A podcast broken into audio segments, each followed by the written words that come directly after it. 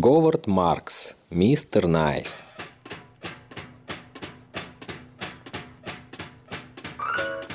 Деннис Говард Маркс родился 13 августа 1945 года в шахтерском поселке Кенфиг-Хилл, маленьком селении на юге Уэльса, известном тем, что исправно поставляет игроков в национальную сборную по регби.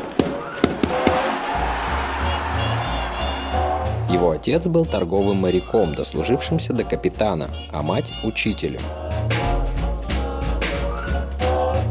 По семейной легенде род Марксов восходил к известному пирату Джону Генри Моргану, грозе Карибского моря и губернатору Ямайки.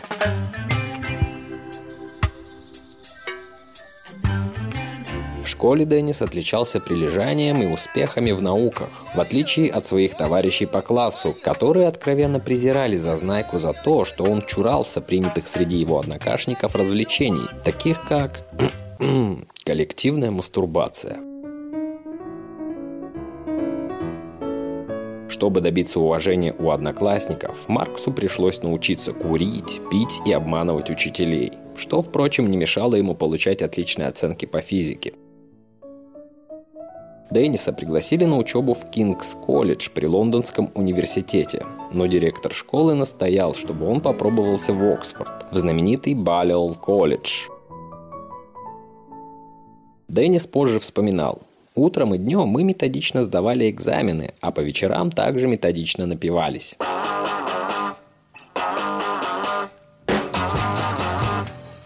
Своему удивлению, Маркс в колледж поступил, в основном благодаря тому, что на собеседовании ему удалось завоевать симпатию эксцентричного Рассела Мейкса, знаменитого исследователя Древней Греции.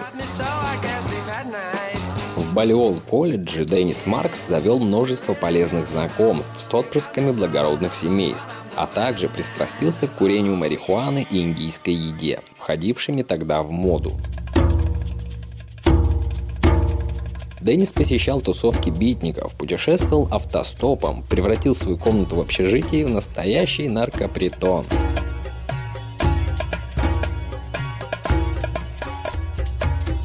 Марихуана Марксу нравилась, алкоголь он употреблял в лошадиных дозах, а вот с ЛСД у юного оксфордского студента отношения не сложились.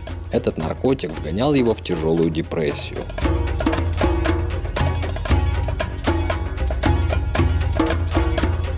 После того, как его друг Джошуа Макмиллан, внук бывшего премьер-министра, умер от передозировки героина и кокаина, Маркс зарекся иметь дело с тяжелыми наркотиками. В 1967 году Деннис успешно сдал выпускные экзамены. К этому моменту марихуана, мини-юбки и сексуальная свобода вошли в моду.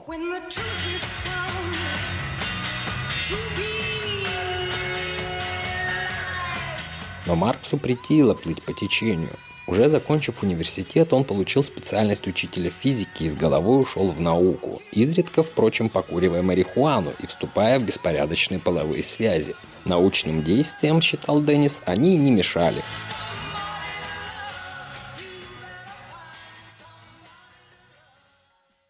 Первая империя Свою великую наркотическую империю Маркс начал строить в 1970 году. Началось все с несчастного случая. Друга Денниса, Грэма Плинстона, владельца наркопритона и крупного контрабандиста Гашиша, арестовала полиция Гамбурга. Пытаясь выручить приятеля, Маркс сошелся с его дилером Мухаммедом Дуранни, внучатым племянником короля Афганистана, авантюристом с большими связями, и начал формировать собственную сеть по сбыту гашиша.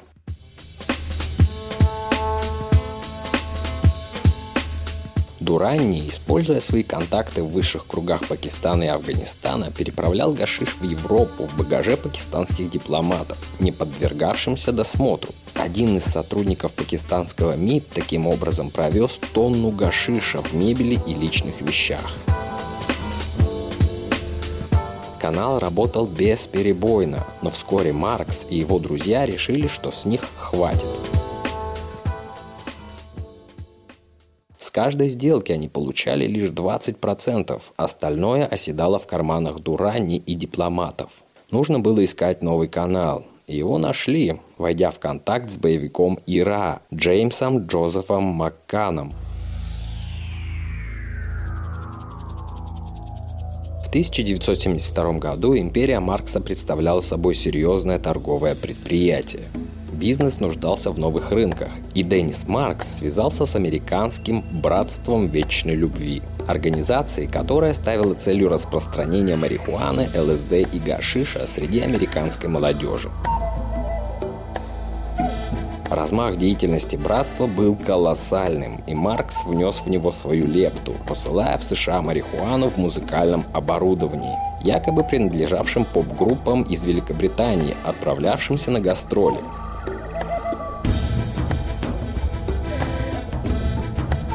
Это было время легких денег. В 1973 году Маркса арестовала полиция Нидерландов. У него конфисковали большую часть средств, но после выхода под залог Деннис вернул деньги с лихвой –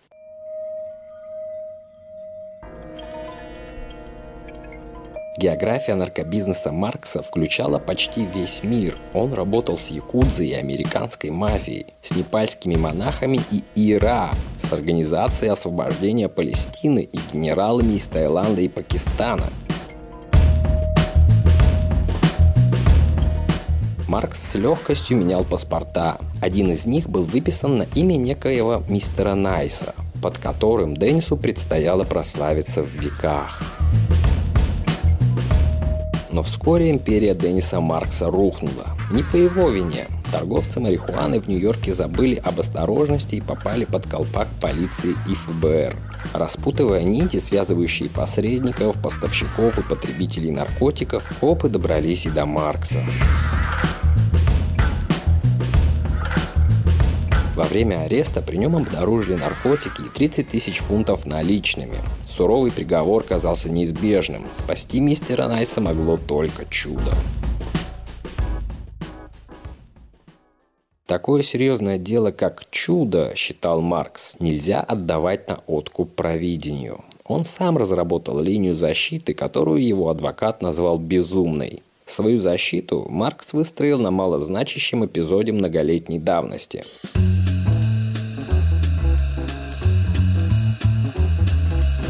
1972 году его завербовал для работы на британскую разведку MI6 бывший приятель по аспирантуре Гамильтон Макмиллан, который также был любителем травки.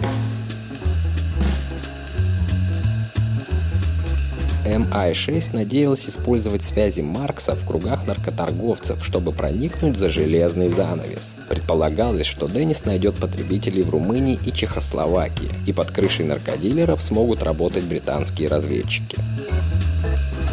Деннис охотно согласился, увидев в этом возможность расширить границы своей наркоимперии и получить фактически карт-бланш на импорт каннабиса под покровительством MI6. Однако выйти на восточноевропейские рынки Марксу было не суждено. Вскоре грянуло знаменитое дело братьев Литл Джонов, бывших преступников, которых MI6 внедрила в ряды Ирландской республики армии, ИРА. Британская пресса кипела от возмущения. Еще бы, секретная служба Ее Величества пользуется услугами уголовников. Опасаясь, что газетчики раскопают еще что-нибудь предосудительное, разведка на всякий случай разорвала связи со всеми своими агентами с криминальными связями, в том числе и с Марксом. Это не помогло. Когда в том же году Маркса задержала нидерландская полиция, газеты представили его невинной жертвой, агентом под прикрытием, который по заданию MI6 внедрился в ряды ИРА. Вскоре дело замяли, но осадок остался. И вот теперь на суде Маркс объявил, что работает на MI6 и все операции с наркотиками осуществлял по ее заданию и под ее контролем.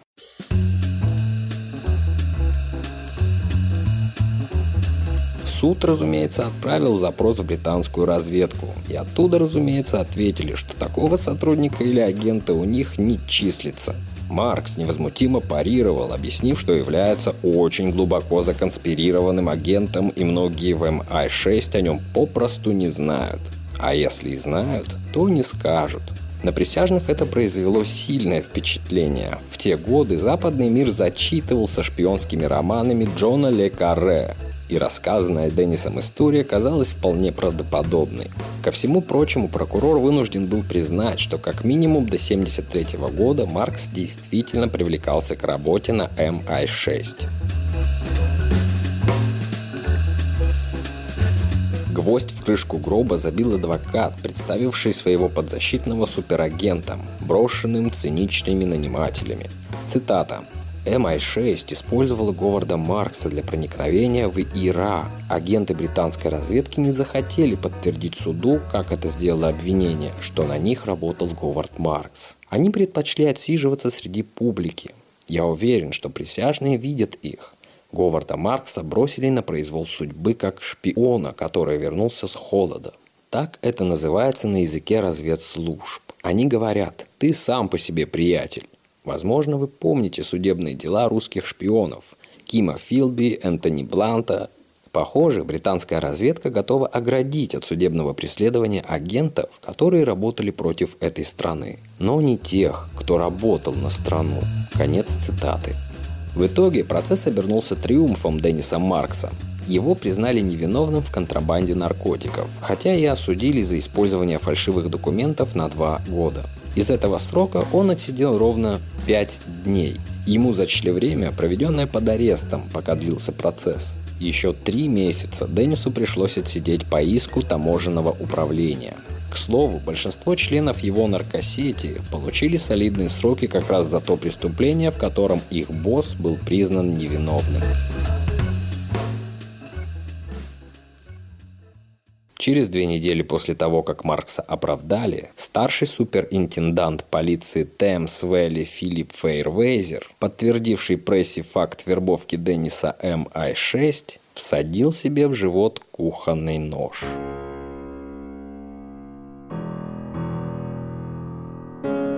58-летний ветеран Второй мировой войны предпочел смерть обвинению в нарушении закона о государственной тайне – Выйдя из тюрьмы, Маркс занялся законным бизнесом – импортом вина. Но за годы, проведенные у руля наркоимперии, Деннис привык жить на широкую ногу. Денег не хватало, и вскоре он снова пустился во все тяжкие. Многие из его прежних партнеров умерли, но Маркс нашел замену выбывшим, наладив связи с наркоторговцами в Пакистане, Таиланде и на Филиппинах. Его наркоимперия разрасталась и требовала прикрытия, так что у Говарда существовало 25 фиктивных фирм и около 40 фамилий. Одной из его любимейших личин, как раз-таки давшей название книги, был Дональд Найс. Учитывая обыденный смысл фамилии Милый и его сленговое значение «гашиш», это была рискованная шутка на грани фола – К середине 80-х он был ответственен за 10% всего мирового трафика каннабиса и производных. Так что им интересовались уже и ЦРУ, и ФБР, и Интерпол, и Скотланд-Ярд, и полицейские силы всех стран, в которых он успел позаниматься бизнесом.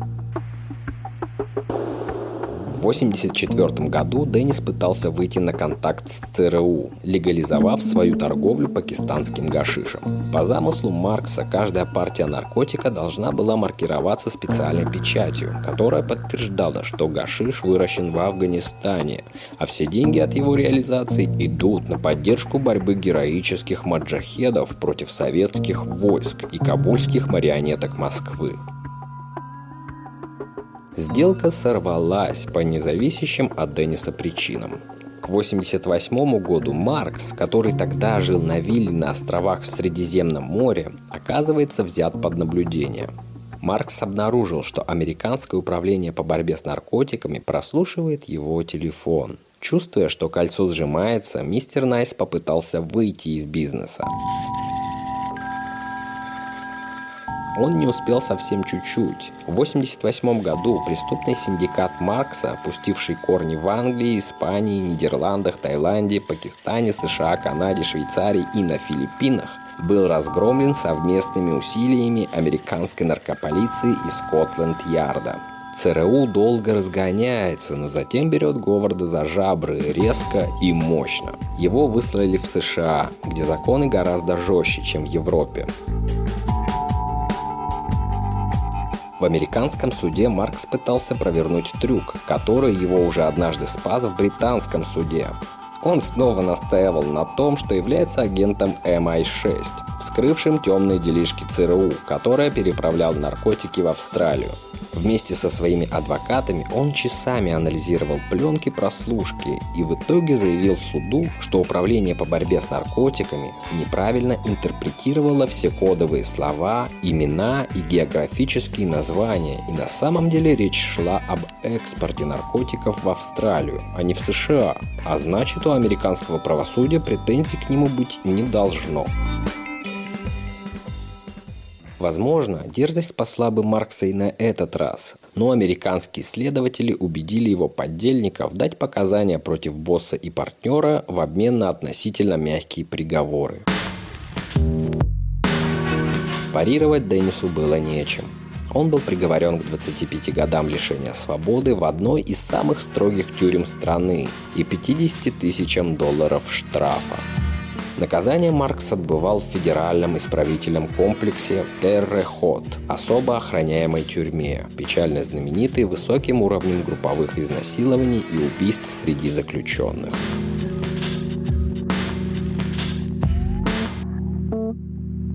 Но Денниса Маркса эта участь миновала.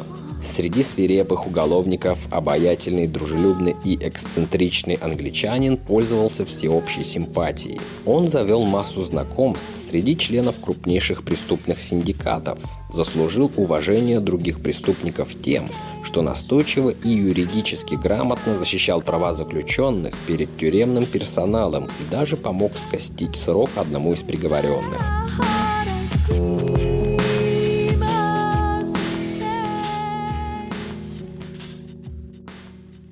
Маркс и здесь умудряется наладить что-то вроде сносного быта.